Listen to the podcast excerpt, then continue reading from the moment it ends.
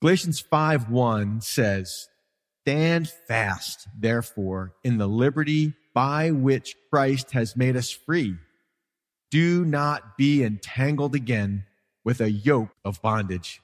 Indeed, I, Paul, say to you that if you become circumcised, Christ will profit you nothing. And I testify again to every man who becomes circumcised that he is a debtor to keep the whole law. You have become estranged from Christ, you who attempt to be justified by law. You have fallen from grace.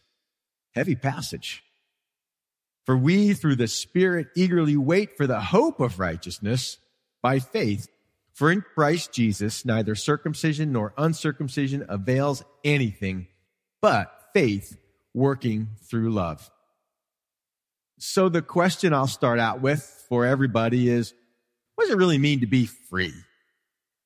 Freedom is a discussion that we've been having a lot lately, especially the churches. And I've got letters that are written to the governor because we have to petition for our right to assemble. We are free. I mean, we have this wonderful thing called the Declaration of Independence that talks to us about and is founded on, our country founded on this idea of freedom. So freedom is one of these things, it's the American way, isn't it? The freedom to exercise our right to assemble. Kids, as they get older, they want more freedom. Anybody have teenagers?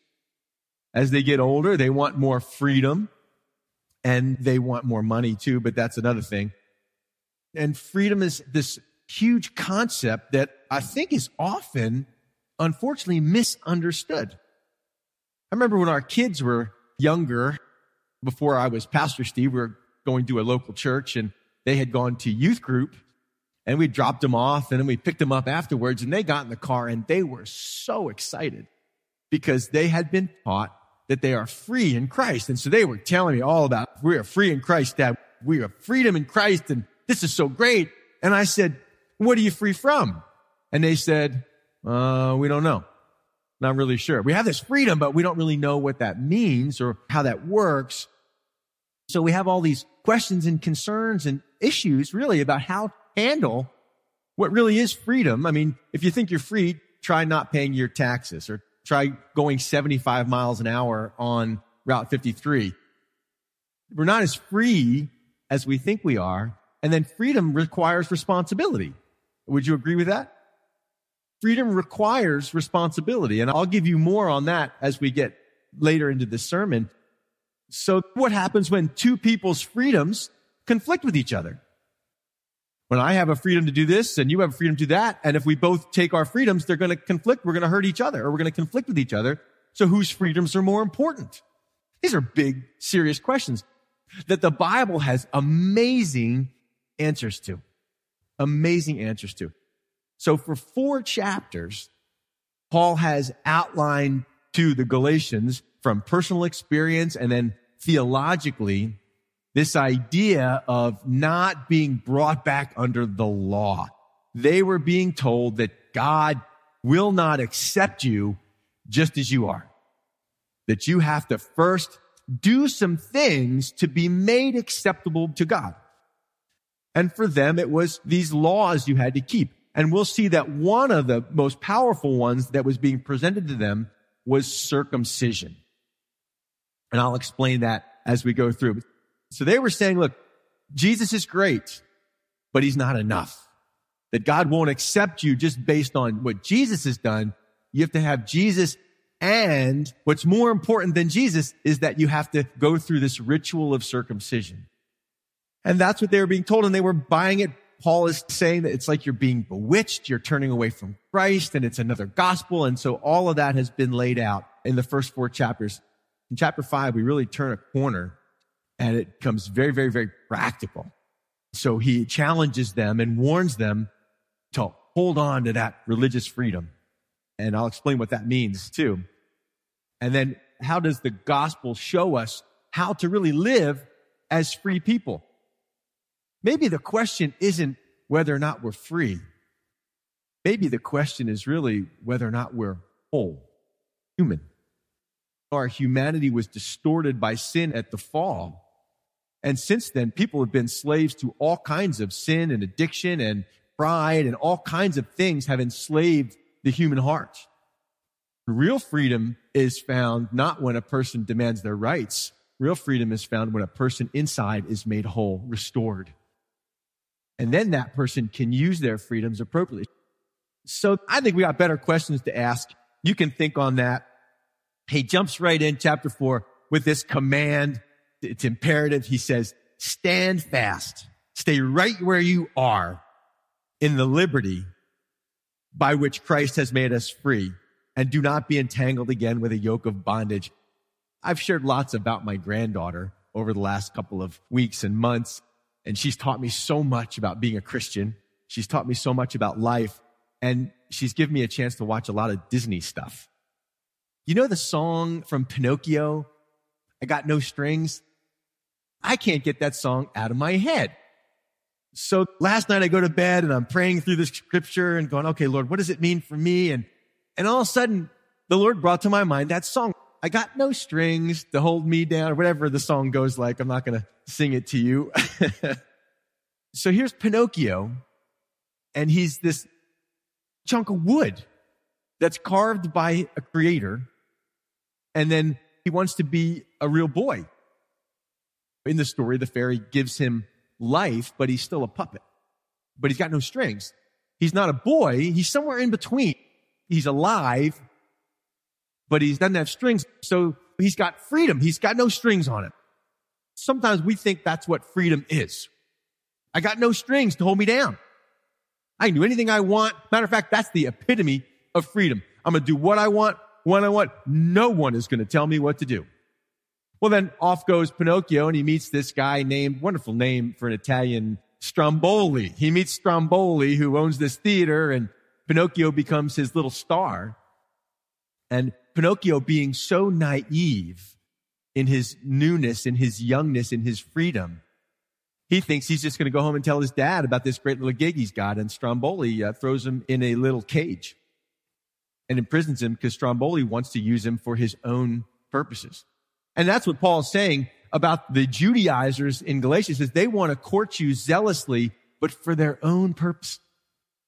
So there's a lot of ways to be brought and to trade slaveries. So he's got no strings on him, but because of his naivety and because of other things that he gets involved in and entangled in, he now finds himself in an equally difficult encaged situation. And then he goes from there. If you know the story later on, he meets some other people and they introduce him to Pleasure Island, another thing that can enslave people. So Pleasure Island is where there's all these boys and they get to do whatever they want, whenever they want. There's no rules and there's no laws and they can do anything they want and they live happily there. And that turns out to be a lie because the island is cursed and they all turn into stupid donkeys.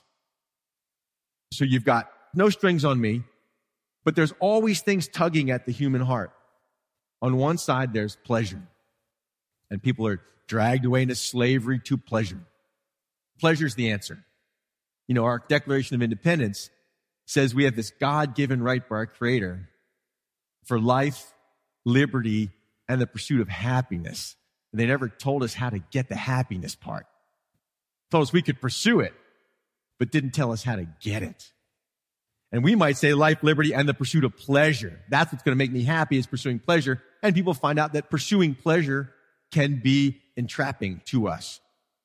And then the other side, so we go the other way. Well, then I'll be a slave to rules and laws and things like that. So Pinocchio, just for me, became this picture of Galatians chapter five. He says to them, instead of getting dragged back, they had been freed from one slavery. This is why I bring up Pinocchio. They had been freed from the strings of pagan superstitions, superstitious worship. You know, in paganism, you're always trying to make these angry gods happy. Anybody grow up with superstition? You were superstitious? I was. Any athletes that were superstitious?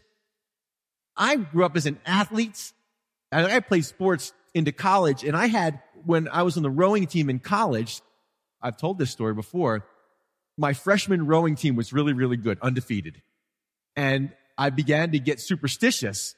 I had to wear the same pair of socks every time we raced because we raced and we won and I had those socks on. So I figured, well, I'll wear the same socks. And then we won again. And then I was afraid not to wear the socks because somehow these socks had power to bring victory. So there was a God of socks somewhere and I had found the key with the God of socks to victory. But that superstition is saying that there's somehow a God that controls things. And unless I make them happy, then my life is going to be pain. So there was, were the gods that they had to make happy. Then there were the gods that made them happy because these were gods that encouraged them toward the pursuit of pleasure and avoidance of pain. That's where happiness and freedom is. Pursue pleasure, avoid pain. Classic Greek philosophy. So they had exchanged this yoke. They were introduced to Christ and Paul preached to them this savior that God loves them and forgives and they can be in union with God through his son, Jesus Christ, and their sins can be forgiven and they have a God that loves them. And they had heard that and the spirit of God filled their lives. That's what Paul said, having begun in the spirit. Did you receive the spirit by the works of the law? No. They had been transformed and changed and set free but now the danger and why Paul gets so intense in this passage is the danger is you're going to exchange one slavery for another. You got free. Why in the world would you go back to a yoke of bondage? You know what he means when he says a yoke of bondage? He says, why would you, you've been free, you've been given liberty. Don't be entangled again with a yoke of bondage. Anybody else claustrophobic? Hold me down. I don't know what's going to happen. I learned something when I broke my wrist. I learned about something called cast anxiety. Anybody ever heard of that? You ever know someone that cut a cast off their arm? Had to get a cast on. They cut it off, couldn't stand it. So I started to develop, never got a cast on, but I started to feel this like, I got to get this thing off of me. Like it's entangling me. It's, it's holding me. And that's what the word entangled means to be held by, to be constrained by. So he says, you've been made free and now you're tempted to, you're walking toward, you're in danger of getting all held down and wrapped up again with a different yoke, something to constrain you. A yoke of bondage, of slavery. Someone from the outside telling you what to do. Controlling what you do and don't do with your life. What you do, where you go, what you wear, what you say, what you don't say, all those things. Now, when Paul talks about religious liberty, he doesn't mean a freedom from the state controlling our religious freedoms. What's he talking about in this passage? See, to me, this is so cool because we never really talk about it. What he's talking about is the freedom from religion, from religious law and obligation, traditions, and all those things that constrain. Say, well, you know, Jesus is good. But unless you tithe, Jesus is good, but unless you go to church on Saturday, that's the real day to go to church. Jesus is good, but, and anytime you say that, you have entered a different realm. And that's where they're being tempted to go. Let me ask you this question. What's it mean to be Christian? What does it mean to be a Christian? And can you think that maybe, maybe over the years, you know, we've seen a decline in Christianity, haven't we? we've seen since the 60s. Since the late 60s, 70s, you know, there was the Jesus People revival. But since then, there's been a decline. And now we live in a place where so many people have no religious affiliation whatsoever. We've seen young people turning away from church in droves, turning away from religion, so to speak. People scratch their head and go, why is that? So we try to make the church more relevant to people, more acceptable, more likable, more enjoyable. We create an experience and we leave Jesus out of it in a lot of ways. You ever ask yourself why that happened or how did that happen? How did we get there? Let me offer you this. If I say to you, what's it mean to be Christian? I think the message that the church has sent years has been, well, you come to Jesus, you get baptized, and then here's what you do. You gotta stop smoking.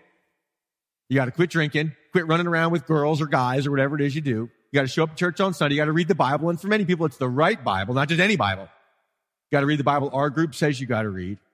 You got to tithe. You got to wear the right clothes. And we have a list of things that we say inadvertently, this is what it means to be Christian. And I think kids, youth, young adults, the world has looked at that and said, it's just another form of slavery. Religion is just another form of bondage. Because I think that's what we've presented. I think that's what we've bought and that's what we've presented. If you say, if there's something, a clarifier to what it means to be Christian that has something to do with something you do for God, then you too have fallen into the slavery mentality. It's heavy, isn't it? Wow, can that possibly be true? He says, Christ has made us free. How do people get free? They get free because of Christ. Jesus didn't set you free, listen carefully, to help you keep the law. Jesus didn't set you free, make you better at keeping the rules, which is what a lot of people think. Now, he explains that. Look at verse two. He says, indeed, I, Paul, say to you that if you become circumcised, now he brings the focus in on that. If you become circumcised, Christ will profit you or benefit you nothing. See, they were under religious pressure to succumb to this ritual of circumcision. Circumcision, I don't have to explain to you what it is, in fact, in biology, but what it was to them was this was the entry point into being one of God's people. I mean, you became one of God's people, one of God's chosen people, a Jew, by being circumcised. That was the sign of this relationship with God, that you would submit yourself to circumcision. So they were being pressured to do that. Okay, you've got saved, you're spirit filled. That's not enough. You need to submit to this ritual by which you become a Jew and really become one of the people of God. And they were going, really? Is that true? Have you ever met someone like that? Like, well, you know, being a Christian is great, but you go to church on Sunday? I mean, what's that all about? Like Saturday, if you don't go to church Saturday, you can't really be a Christian because Sunday is like of the devil. You know, they put heavy trips. See the trip they're being put on. And then Paul had told them, look, Ishmael was circumcised and he was cast out. He's told them that. Because this is the thing. People refer to the Bible. The Judaizers would say, well, look at the Bible. Bible says, you know, Abraham covenant, be circumcised, you're God's people, and they would prove it from the Bible. So Paul points to a different place in the Bible and says, let's think about this. So you have to be careful with people that carry a Bible and know how to use and twist verses to say what they want to say. So he says, if you become circumcised, if you enter into that relationship, then Christ will profit you nothing. You see, what people want to say is, well, I want Jesus and the rules. I want Jesus and the law, that Jesus and the law work hand in hand in my life. That Jesus exists to make me a better person so God can love me. That's how it works. Jesus makes me a better, more moral person. We go to moralism. But is that what Paul says here? He says it's either or. It's not both and, it's either or. If you choose to find your relationship with God through your own righteousness, then he says, then Christ will do nothing, will not benefit you at all. If you say, I'm going to stand before God on my own merit, then Christ will profit you nothing, he says. Think about skydiving. Any skydivers by any chance? The military, yeah, some military folks maybe too. As long as I am in the plane, I'm safe from gravity. But the minute I step out of that plane, now I am on my own. The plane profits me nothing. There's the plane. I watch it going away and it's there and it's still doing what it does. But the problem is I have stepped out from the place where it actually benefits me at all. And the problem is in the illustration, you jump out of the airplane, you start pulling your parachute, it ain't opening because it can't save you. You know, your own works, your parachute, that's what he's saying. If you become circumcised and you say, I'm going to enter into that life and try to find my way to God based on my own doing things the right way, in the right order, the right timing, then you got a faulty system because now it's up to you. Your parachute is your ability to be distant and to do it all perfectly. And he's going to elaborate on that in verse three. So you take that and you carry that down to verse three. He's going to make this make more sense in verse three. He says, and I testify again to every man that's Jew, that's Gentile to every man who becomes circumcised that he is a debtor to keep the whole law. You have become estranged from Christ, you who attempt to be justified by law. You have fallen from grace. Now, there's a lot of ink spilled based on what this means, what it doesn't mean. Whatever it means, it sounds bad, doesn't it? To be estranged from Christ doesn't sound good. To fallen from grace also doesn't sound good. Can you admit with me that this is a pretty serious passage? Paul is not mincing words. He is not soft pedaling anything. He's saying, look, this is a serious discussion. This is a serious choice. Once you take on the signature, remember circumcision for our intents and purposes is like the signature of a covenant, of a relationship, of a legal document saying, I'm signing here saying I'm agreeing to this covenant and all that it entails. You know, think about a military obligation. I looked it up this morning. I remember having a friend in college that was a Marine. I was steps away from the recruiter. Not that that's wrong, but he had me going down to the recruiter and I talked to my dad. My dad said, look, Steve, I'll tell you what, finish college. And then if you want to join the Marines, you can join the Marines. He was trying to stop me from signing on the dotted line before I had thought it through, before I considered the ramifications. And again, there's nothing wrong with that. What I'm saying is that once you sign, your life is no longer your own. Hey, sign. You'll see the world. Yes, you will. And you'll wear clothes this way and you'll see the part of the world we tell you you can see. There's obligation required with that. Am I saying the truth? Because you signed up. And when you sign up, that's what he says here. You become a debtor, which is a word for an obligation. You now have a debt to pay, an obligation to carry through, an obligation to do and to follow all that the military tells you to follow. In that same sense, think about uh, a loan obligation. The minute you sign for that expensive truck with those expensive payments, you now have an obligation to fulfill what you said you would fulfill. You are literally a debtor, aren't you? You've taken on a debt. I owe, I owe. It's off to work I go. That's the old song. I had some friends. They were here in church years ago. They've since moved and I won't use their names, but I can tell their story. They had gotten into some deep financial trouble. Had spent more money than they had and they had bought this expensive truck. The minute they drove it off the lot, it was devalued. And now they had to try to sell it, but they couldn't get near what it was worth. They had to declare bankruptcy. They had signed on the dotted line. They said, we're going to take on this obligation. The obligation was more than they could handle, and it left them bankrupt. And that's what Paul is saying to them about entering into this law-based relationship. It's more than you can handle that'll leave you bankrupt. He calls it the curse of the law. And he says, it's not just circumcision. See, that's the thing is you're a debtor to keep the whole law. Say, well, it's just circumcision. But actually it's not. Circumcision and 613 other things that you are now bound to do if you want to do it yourself. I mean, if I asked you this question, you going to heaven? I mean, I've never done a funeral where the person who had died was not going to heaven everybody will say, nope, they're going to heaven. So the question is, how do you know? How do you know? And if I say to you, you going to heaven? Yeah, I'm going to heaven, pastor. Why? And if the first thing out of your lips is because I'm a Methodist or Catholic or Baptist or Calvary Chapel or because I've done this and I've done that and I do this and I do that, the minute you say it, that reveals that you are in slave camp, self-righteousness camp and not Christ righteousness.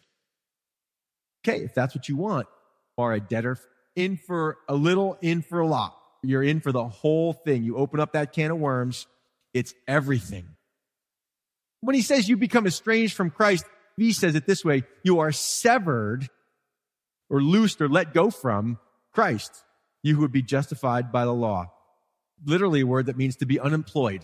We know a lot about that with millions of people filing for unemployment right now. So it says You've become loosed from Christ. In other words, you've set Christ off to the unemployment office. You say, I used to need you here, but now I don't need you anymore. You are now set free from your job. You are loose to go. You're not needed anymore. You are unemployed. Imagine making Christ unemployed. And that's what Paul's saying. By saying you're going to get circumcised and you're going to keep the law, you're saying, I don't need Christ. He makes it clear right there your attempt is to be justified by law. Saying, I'm going to get to heaven on my own merit. Have you ever met someone? You talk to them, are you going to heaven? Yeah, I'm going to heaven. Why? Well, I'm a good person. Better be really good. I mean, really, really, really good. Not just on Tuesdays and Thursdays and when your in-laws are over. But you better be good all the time, consistently, and do everything perfectly. Otherwise, you're not going to be. You're not going to be justified by law. Says it right there. You've fallen from grace, literally drop away. It's the same word used when Peter's in prison, Acts chapter 12, and the chains fall off of him. You've dropped grace. Just to say that sounds scary and imposing, doesn't it? Like, I need grace. I'm desperate for the grace because I know me. And if I forget, I just ask my wife and she reminds me. I need grace. You need grace. But they're saying we no longer need grace. We've dropped away from grace. So my granddaughter, she loves to find treasures in the yard and we've got all these fruit trees. And this is a time of year when the fruit trees have their early drop. They drop the early fruit and it sort of thins out the crop and the fruit that stays in the tree grows big and juicy and matures. So we have a plum tree right uh, in the middle of our yard. And this time of year, there's all kinds of unripened plums that fall off. They're not matured. So they fall and they die. And so she finds these little plums and there it is. It fell off. It fell away from the tree that was giving it life. And then the only thing left after that was to shrivel up and die and never mature. So what Paul is saying is by living a life that's based on your own ability, it's the whole mindset of performance. I have got to do these things or else. Do you ever think about like what are the things in your mind you have to do or else? Because Christians, we get into that. I have to read through the Bible this year or else. Now, it's a great thing to read through the Bible in a year, but the question is what happens if you don't? Great thing to get baptized. The question is what happens if you don't? What do you believe happens if you don't? Great thing to tithe. The question is, what do you believe happens if you don't?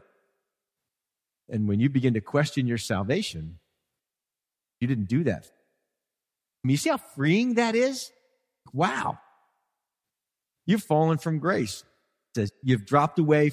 So here's this wonderful grace tree. And Paul says you've let go of it. You drop away from it. He says, for we, Paul speaking of he and those that are walking in the Spirit, those that are Spirit filled, says, for we, through the Spirit, eagerly wait for the hope of righteousness by faith. I mean, I'm not looking forward to anticipating a time when I'm going to be right with God because I've done all the right things. I've pleased Him by doing all the right things. I'm going to get it by faith. This is the difference. And in verse six, he says, for in Christ Jesus, or literally in union with Christ Jesus, Neither circumcision nor circumcision avails anything, but faith working love. Ah. Once, listen very carefully. I mean, this is, this is the whole enchilada right here. I'm not even into Mexican food, but it doesn't sound right to say like the whole wonton or something.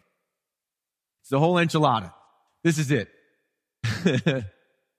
Once a person is in union with the Son of God, you have everything. You're righteous. You're loved. You have this relationship with God. I mean, you have the same relationship with God that his son has.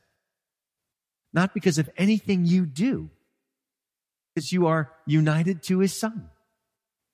And that's why he says, in union with Christ Jesus, how can you improve on that? He said, well, I'm in union with Christ, but I'm going to be circumcised and then God's really going to love me. Like he doesn't love his son. Do you think God could love his son more? Do they not share this perfect unconditional love?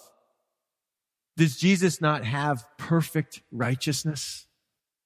But see, the struggle is to believe that, to believe that I have everything Christ has. So for in union with Christ, circumcision doesn't have any power for my life and uncircumcision is. It's not about those external things. It's not going to profit me anything. It's not going to do anything for me. In Galatians 6, Paul says, not circumcision, it's not uncircumcision, it's the new creation. That's what it's about. I've sat with pastors in pastors meetings, and this is one that just comes to mind because pastors sit around in their pastors meetings, we talk about the Bible, and then they talk about how to get their people to do it. How are we going to get our people? Our people, they won't do these things. How do we get them to do it? So we have to devise programs and we have to devise rules to get people to do what they ought to do and they should know they should do it, but they won't do it. So we'll make them do it. And we call it discipleship. And in one meeting, I just remember being there, watching this discussion go on. And I raised my hand and I said, what about the power of the Holy Spirit in people's lives? And they looked at me like, huh, we hadn't thought about that. See, that's what happens is the miraculous transformational power of the Holy Spirit is often disregarded because church just becomes about come in, I do moral things, I look the part, I dress the part, and that's what church is. It has nothing to do with transformation. It has everything to do with conforming to what everybody else does. No wonder people have rejected it. This doesn't do anything for me. A monkey can get baptized. You know, as we say, you can put your boots in the oven, but it doesn't make them biscuits. It's putting someone in the church. See, that's what people think. Well, I'm, I'm in church. And that should be the answer. How do we handle freedom? That's the question we started with. It's not circumcision. It's not uncircumcision, but it's faith working through love. Now, here's the thing as we get back to talking about freedom and I'll wind us down here. I love the fact. I mean, we live in one of the greatest nation in the world, don't we? And because it was founded on this understanding that God has given people the right to be free, not to be enslaved by other people. So when you go into a classroom of students, of school students, and you tell them everybody's equal, what do you base that on if you don't have a Bible? How do you base that? Because that's not what the world says. The only reason we can look around this room, or we can look around our world, we can look around our county, whatever your skin color, whatever your economic status, we can look around and we go, everybody's created equal. We can do that because we know there's a creator, God. And that's how we know everybody else is created equal. Evolution says some people are more highly evolved than others. See how that works? So when we talk about freedom, if I'm more highly evolved than you, I get to enslave you because I'm higher than you. And that's what I get to bring you under my domination, my control. So I worry, I worry about our country because founded on this freedom that government exists to enforce and uphold the rights that have been given to human beings by their creator. Have you read that in the Declaration of Independence? I mean, try preaching separation of church and state and read the Declaration of Independence. You can't do it because the rights we have are given to us by God. Now, here's the thing. We're very focused on our freedoms, our rights. But what's happening in our world is love is growing cold. And when you have free people that don't love others, you got big problems. You got tribalism. You got divisiveness. You got wars and factions. You got people fighting for their needs and their desires and what they want, what they deserve at the expense of you and your freedoms and your desires. So listen to this. I did a little research. Catch this. You know, Virginia has its own Declaration of Human Rights, Declaration of Rights. Did you know that? So we have the Declaration of Independence, but then the state, our state, written in 1776 by George Mason, adopted July of 1776. Section 16 says this, that religion or the duty which we owe to our creator and the manner of discharging it, how it's practiced, can be directed only by reason and conviction, not by force or violence. In other words, you can't make it a law to worship a certain way. And therefore, all men are equally entitled to the free exercise of religion according to the dictates of conscience. Now, just in case you're wondering what kind of religion he was thinking of, and that it is the mutual duty of all to practice Christian forbearance, love, and charity toward each other. 1776, George Mason, Virginia State Declaration of Rights says that it is the duty of everyone, not just to demand their freedoms, but to practice love and charity toward each other. Those two things, you want to find real freedom. Real freedom is found when you are free to love. And at any given moment, you have to say, what does love demand? See, that's when things get exciting when Christian people when faith that really trust God, that really believe that they are accepted. I'm accepted. I got no identity issues. I got nothing to prove. I got no power to try to grab. I am accepted fully. I'm fully loved. I'm fully forgiven. And I believe that. then that faith begins to work. It's like this engine and it starts to work. But what is the fuel for that engine? It's love. It's love. That's what Paul says, that faith works through love. Now that really brings results. That's what really begins to change and transform a life is when faith starts to work through love. People get so messed up and religion becomes all about me and what I'm doing and what I have and how I look. But faith and love are all about you and what I can do for you and how I'm blessing you. James said that faith without works is dead. And the greatest thing, the greatest demonstration of our faith is not the rules we keep and the rituals we impose on ourselves. The greatest demonstration of true transformation is you take unloving, selfish, self-centered, egotistical people and they become selflessly loving and willing to give up their own rights. Not because the government demands it or because someone else demands it, but because love demands it. I have the right to do this. Paul said, I have the right to eat meat. 1 Corinthians chapter 9, I think. The right to do it. Because I love you, I'm not going to. That's when people are really free, when you're free to give up your rights because you choose to for the sake of love. Now we're rocking and rolling, church. Amen. Amen. Let's pray. Heavenly Father, we just pray. I know this is a confusing issue, challenging issue, and I pray you help us to understand what Paul is saying to the Galatians about standing fast, holding on to their freedom, not being entangled with religious constraints but free to love and constrained by love. Lord, help us to have lives constrained by love, for the love of Christ would compel us. And I pray that we would live that reality in our lives. It's in Jesus' name I pray. All God's people said, Amen, amen, amen. Hey, stay tuned for the rest of this passage is just absolutely fantastic.